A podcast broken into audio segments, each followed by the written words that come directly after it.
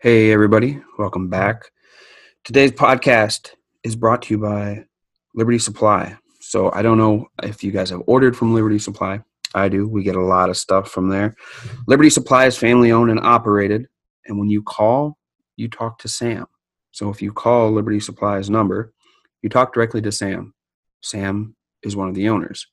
You can't do that very much anywhere else on on a scale like that. So uh, I'm very appreciative to have Sam when I call. So we use everything, well, not everything, but a lot from Liberty Supply. Um, this year we use spray tips from Liberty Supply. Uh, we got our broom heads from Liberty Supply. They we got some um, pour pots from Liberty Supply, crack squeegees, pretty much whatever we need when it comes to um, products as far as equipment, hand tools, all that good stuff, the spray tips, everything.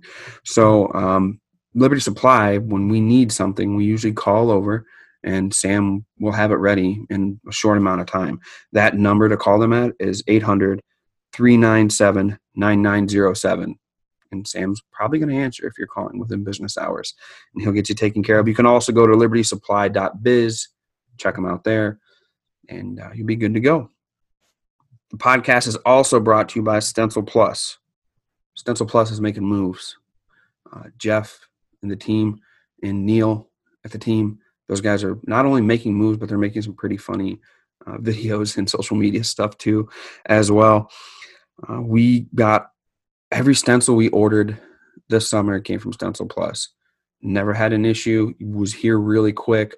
We recently used one on a project that I needed custom made a certain speed limit, like the slow ones, the elongated ones, and my length that I recommended uh, that I wanted it done, they were like, "No, you need it. You need it done this way." And uh, upon their recommendation, of course, I said yes, of course, and it's it worked out great. It would have looked ridiculous if I would have done it, which um, I'm grateful for that those guys have the knowledge and uh, know what to do. But besides that, um, we got a lettering kit, a number kit, I believe, as well. So very excited for those guys. Obviously, Stencil Plus, you can find them on their stencilplus.com, of course and then on social media at Stencil Plus. You guys are going to have a riot. Um, we love having Stencil Plus on board and very excited to keep them on board because um, it's worked out great. And I'm hoping to get Jeff from Stencil Plus on the podcast. So message him, guys. Tell him he needs to get on the podcast. We are also brought to you by the 800 Pavement Network, 1 800 Blacktop.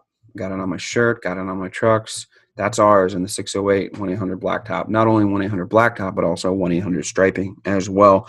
Um, it's worked out great for us this year as far as branding goes. We're getting near the end of the year, and people are associating 1 800 Blacktop with Wiscoat, which has been great. I know a lot of our contacts still come through the phone. It's a lot easier to remember than our regular number. I can tell you that. So I'm grateful that we have that and been able to put it to use. I would recommend it as a contractor that you think about getting one of these numbers. Um, they have over 200 contractors doing over $1 billion in sales within the network. The network itself, I've seen emails and stuff come through about um, insurances, health insurances, workman's comp. We had um, another, I did a Zoom meeting, I believe, about deals on Chevy trucks. So there's all kinds of stuff within the network, not just, hey, here's a number and brand it. There's been lots of tools and different things that we've been able to be part of and take advantage of as contractors. So when you get your number, all the calls go directly to you. There's no middleman. There's none of that stir, stuff like that or whatever. So, I mean, but besides the account work that comes through as a contractor and um, all the meetings and different things you get to go to, there's also advantages in health insurance and breaks on different materials and products and trucks and different things like that. So you can find them on Instagram at Pavement Network, 800 Pavement Network, or you can go to 800pavement.com and find them as well.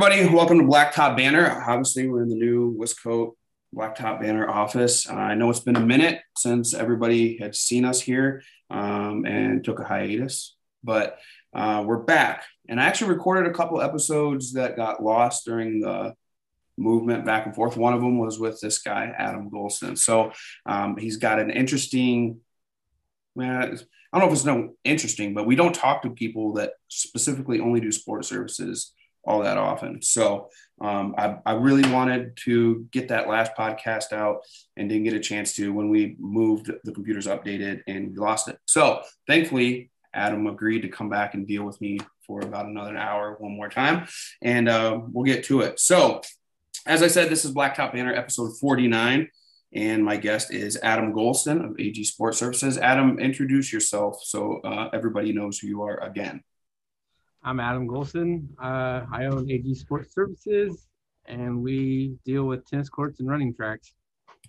Yeah, and what else, dude? Uh, pickleball courts, pretty much. Court, yeah. Yeah, pretty much, pretty much anything, right? If so, it has a ball on it, we'll we'll paint it. Yeah. So where are you guys located at? Lebanon, Indiana. And that's a suburb of what? It's just kind of north of uh, Indianapolis. I've been there. I've been there before, and you're right. It's it's You'll pass the shop going down 65. Yeah, yeah. It's not it's not an easy place to find. I'll be honest with you. I kind of thought maybe you like I was getting lured in and catfished in. I was like, well, well, we moved since then. Oh, you have. Oh, okay. Yeah. Well, now now it gives me another reason to come back and visit again. I guess. Right. All right. So how how did you get into sport surfaces? I know you've told me this this quite a bit, but we better elaborate for everybody that's listening. So we originally started out like everyone else, seal coating, line striping. Um, I was always looking for a niche. Like we bought thermoplastic machines. I about got hit on the road one day, so I was like, screw that. We sold all that. um, so I was always trying to find a niche because it's hard to get your profit margins, and, and guys are going around adding a bunch of water, and it's, right. it's hard to compete.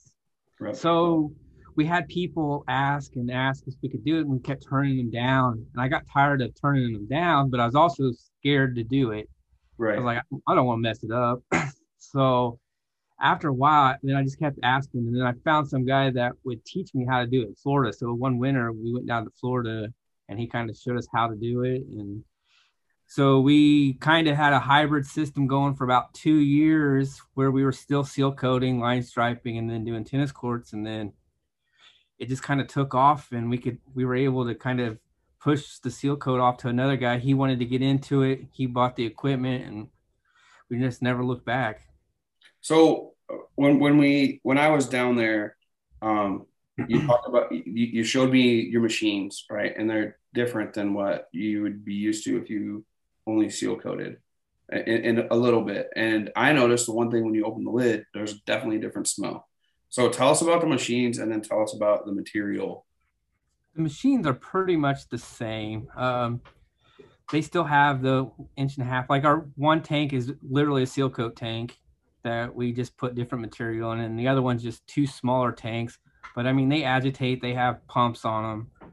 Um, we just don't spray with them like you normally would. Right. Uh, the material is a acrylic based material versus a coal tar or asphalt based. So like they don't mix. And that's we run into that a lot of times. Seal coat will go in and he'll put seal coat over a tennis court, and then he ruins the whole tennis court. It's like rip it out and start over. Yeah, yeah, yeah. yeah. So the the what I noticed when we opened it, like, and we were and you were showing me it, it looked like there was a lot of grit, right? There's a lot of aggregate in there. Is that right? Yeah, we use a couple different types of silica sand depending on the application we're doing, but it's it's just like sealer. You add your water, your silica sand, and then your pure. And that's it. That's it. So did so one thing you and I talked because you keep saying, dude, you do do a court, dude, do do a court, do a court, and keep pressuring. And last year I was like, I, I might be able to get into one, and you're like, I'm like, but I got to pave it and do whatever, and you're like, oh, you can handle that. I didn't do it, just so you know. I was like, no, dude. I, I know you did it. I, I don't. I, am like, I don't want any part of this from the ground up. They are getting it done. We may donate to getting it done for them and things too. Um, they are getting it done. Somebody come in and did it full from, and it's a decent company from full scale from top to bottom. And but you were telling me that you can sometimes you can actually change, like adjust the elevation in some spots and puddles and different things with the material. Was that right? Yeah. So we have filler coats. Um, it's just a Portland cement, silica sand, and then a latex binder. Okay. And it comes out to like a milkshake consistency. You squeegee it on, or we use like a two by four. You, and then you can sand it smooth Oh, really? Nice. Yeah. So it's easy to blend in. That that's why you don't usually see patches on tennis courts. Okay. Okay. So what if um, so let's say you're doing like a let's say you're resurfacing an older one, dude. I've seen some tennis courts that have like gaping cracks, man. Like I don't know why, like those square pads get huge cracks in them, but then people but then people will fill them with crap, especially rubber or something like that, which is a huge mistake, I would imagine, on for you. Yeah. Yeah. So what do you do? First of all, what do you do if there's nothing in there? And then what do you do if there's rubber in there already or something? So if there's nothing in there, we just clean them out. And then depending on how wide they are, like we've done courts where the city didn't have a budget, but they wanted to fix them. So we cleaned them out. One court, we brought a concrete truck in and just started filling the cracks with concrete. Okay. All right. um, but if you put rubber in it, then we have to literally dig the rubber out of the cracks. Man, and then put concrete back in there. Yep. Because yeah. you're always wanting the ball to play true. And yeah. when they say true, that's the bounce. So the ball has to bounce on something solid where the rubber gives. Yeah. And that, the ball just doesn't bounce and it gets sticky, and then our material will not stick to it. It'll literally flake off. I got you. So if it's a pavement surface, so let's say pavement in the sense of an asphalt surface, you can put concrete in there in the cracks and stuff, and then put your guys' sports surface material over it, and everything's copacetic. Yep. Yeah. So do you notice that it cracks more or sooner depending on if it's concrete cracks or if it's even what if it what if they're small cracks, Adam? Like what if they're half quarter of an inch, half inch? So we have routers. We can open the crack up to get material down in them. Okay. Um, you, you use cement for that then too after you router it? Yeah. Okay. Okay. Okay. So we can open them up. Um, you really, it's not hard to fill cracks and right. get them blend in. I'm making it more complicated than. But uh, so we try to saw cut the courts so they yep. crack in certain areas. Like we want them to crack between the courts and we want them to crack underneath the net line. Yeah. So that way it's not cracking in the playing areas. That kind of mitigates the cracking a little bit, but it all bases to how well it was put in. If they put a, a base in that's hard, it's yep. probably not going anywhere. But if they do a crappy job, it's going to go somewhere. yeah, like we just we, we, just paint it. right, right.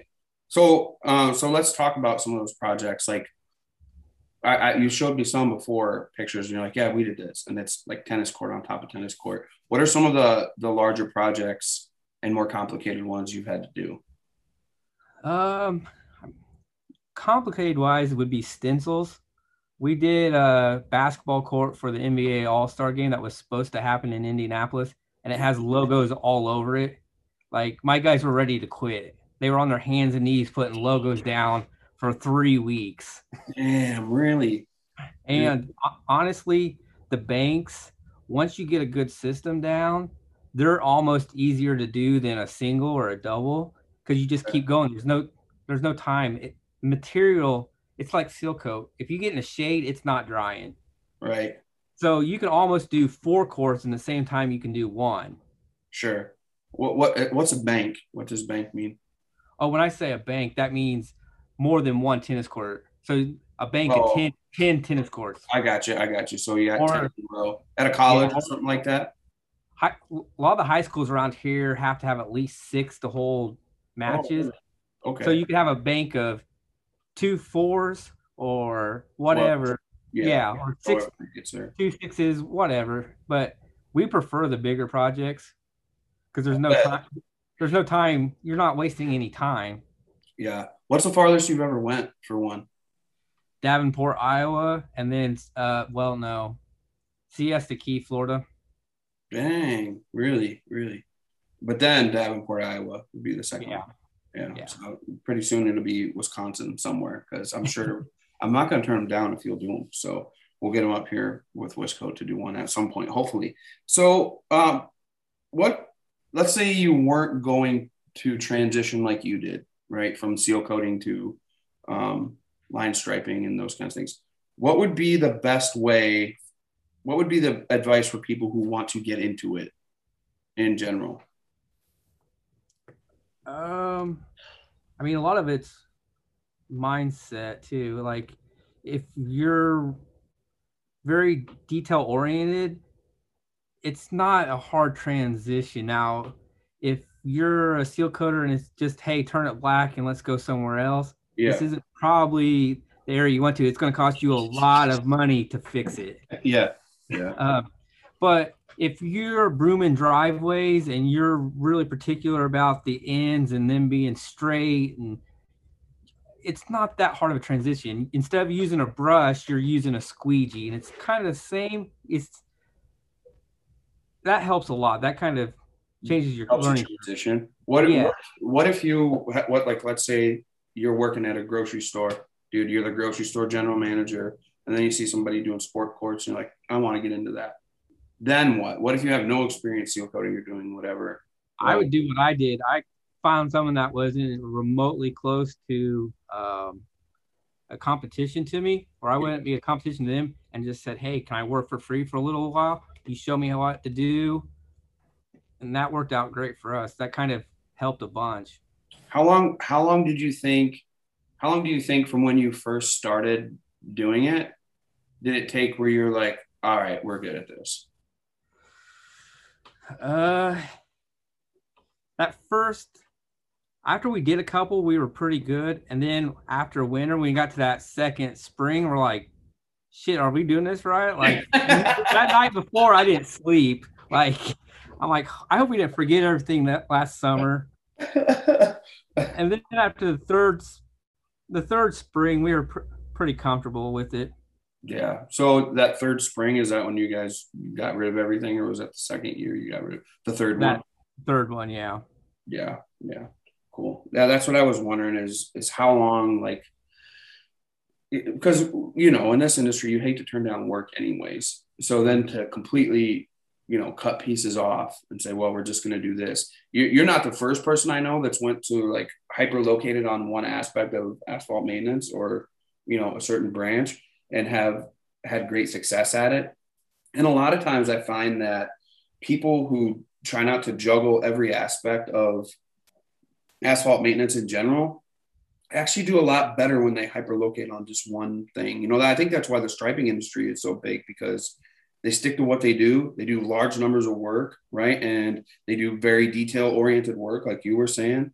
Um, and and there's a large number of them. I've also seen guys that only do crack sealing, and they're just they're like that. That's their service. We only do crack sealing. They do municipalities and go all over the state. So I think uh, I, I, th- I, definitely think that that tangent going and hyperlocating on one thing, if you're capable of it, is good. Where we're at, we're so rural in Wisconsin, I can't. I got to juggle everything at once, at least for now, anyways.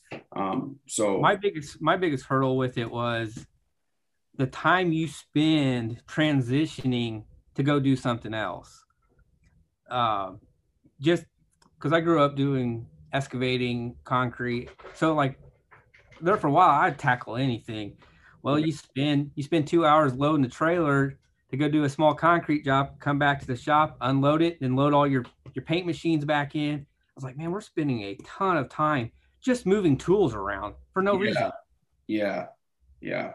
Well, then I, I mean, you guys already had the business side set up, anyways. You know what I mean? Like mm-hmm. not just doing the work itself, but the business set up anyway. So you knew what you were doing that way is the efficiency, you know, that that that you had to get under control. When did so I know you didn't just start with the big tanks, right? You said 55 gallon drums or something you guys started yeah. out. Is that right? Yeah. So tell me about tell me about that setup and then we'll get into um, how people can find you and find your work and, and things like that. How, when did it go? How did how was it first of all with the 55 gallon drums to begin with, and then um, that transition into the equipment and stuff you guys got now? Well, it's like anything. If you don't know any better, it doesn't matter. Like that's just the way you do things. So Now, if I had to go back to doing 55 gallon drums, yeah, I'd probably be a little pissed. But when you're first starting out, you don't care. You're just trying to make it. Right. So if you got to mix it in Dixie cups, you're going to mix it in Dixie cups. You don't care. I got you. So we started out mixing it because it all comes in barrels. Yeah. So it's already in barrels. We would just throw in the back of a truck.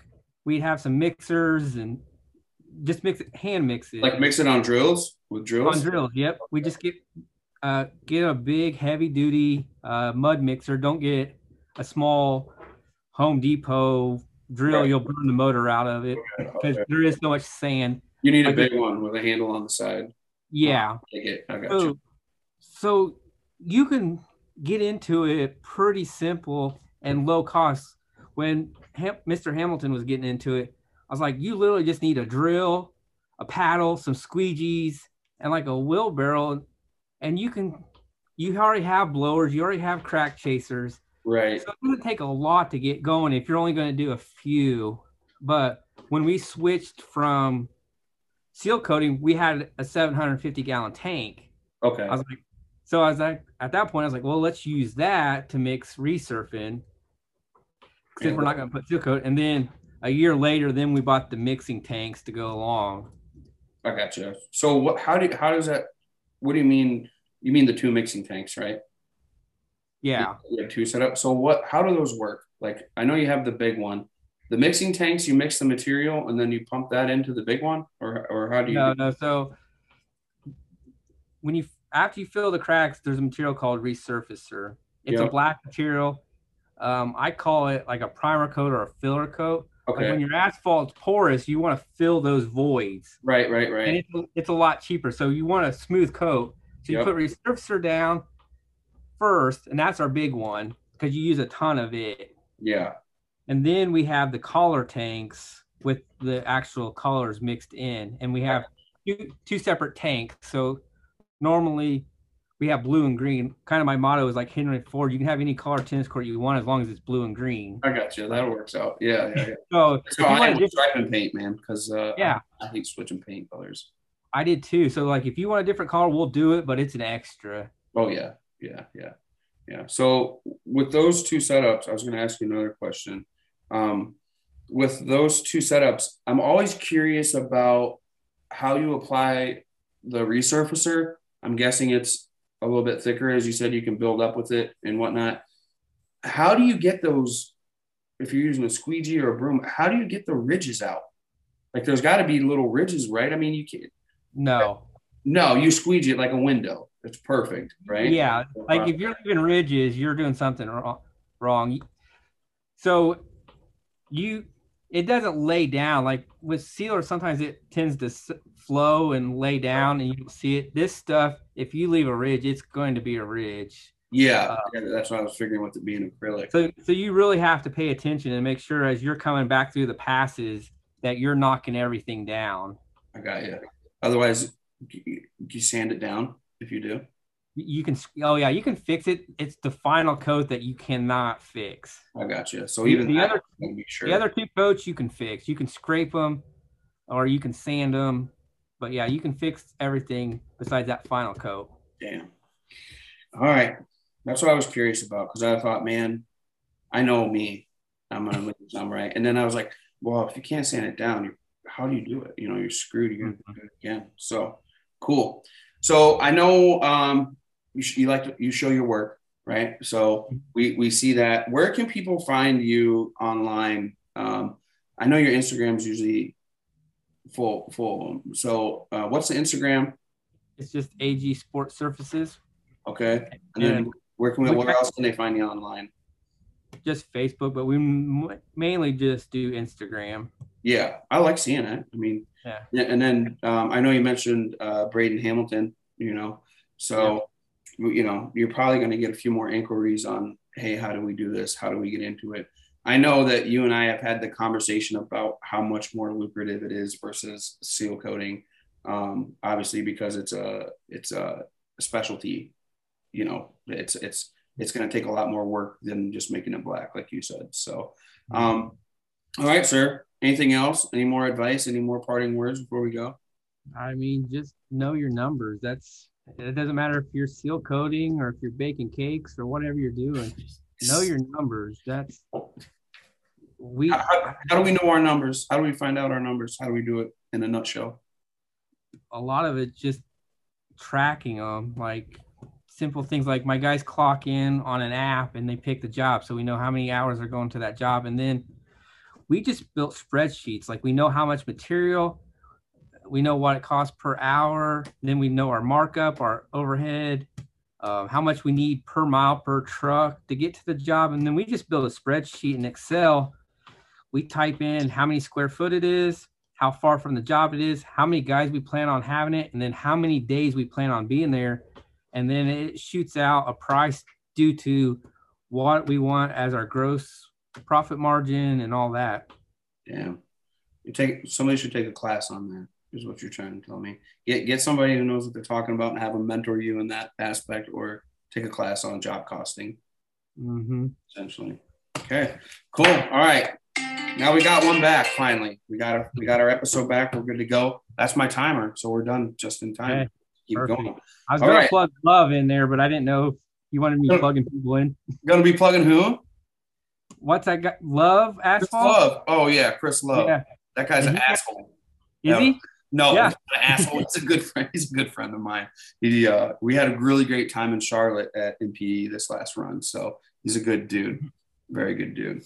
And And uh, that numbers thing I think is pretty good. I do too. The dude knows his numbers and stresses how important it is. He's really, really, really good at it. I'm super impressed every time I, I see him. He he he doesn't want to have to pay for paper clips, dude, if you don't have to. So uh, It's huge. It, the devil's in the details, and it Like, adds up. It the, does the thing that I, that I like about it is it's been great for us. But like, if times get tough, you don't want to go out there and, and the first couple of years we were in business, we just sling numbers out there going, "Fuck, we're making a ton of money." Yeah. You get to fucking November, and you're like, "Fuck, where's all my money?" Where's all the money that we were making? Yeah, yeah, I know. Yeah, and you're like, "Shit!" Like now we know, like, hey, if we go day over, that's going to cost us twelve hundred dollars. Like, Yeah, yeah, and I mean that for me, I wasn't when it right. So when I was struggling right before we we did well, um, dude, I just figured if I'm making X and it cost me X in material, I'm good. yeah, Dude, it's not no, because there's Nope. days where you're not making X and it's still costing you X, right? Mhm. And you're going to run out of some things, and that's going to cost as well. So um, once I started to get a grasp on that, you know, that's probably the best advice is figure out your job costing. Then you know whether it's worth it or not that you're doing this project because there's probably somebody bidding it that's not taking that into account, and they're going to take they're going to win the low bid and probably maybe lose money, maybe break even, maybe not make much at all, and their time could have been better spent somewhere else. So that's some of the that's some of the best advice. I wish I would. have Someone had told me that when I first started. Yeah, Figure your numbers out. And Yeah. that was huge for us. Yeah. The, the best way to do it is to find somebody in the industry that you know is successful and ask them how to do it. And I mean, you can take classes, but not everything translates to our industry perfectly. But there's definitely people who have succeeded and know what they're doing uh, in our industry, and uh, you know, you can't you can't get any better than that. I don't think if you have somebody telling you firsthand. So cool. All right, we we got we how do you call that? We avenged our our missing our missing episode. All right. So for myself, for Adam Golson at AG Sports Surfaces, uh, this is Blacktop Banner episode 49. We're back on the ball. We want you to seal it, pave it, stripe it, and kill it. Peace.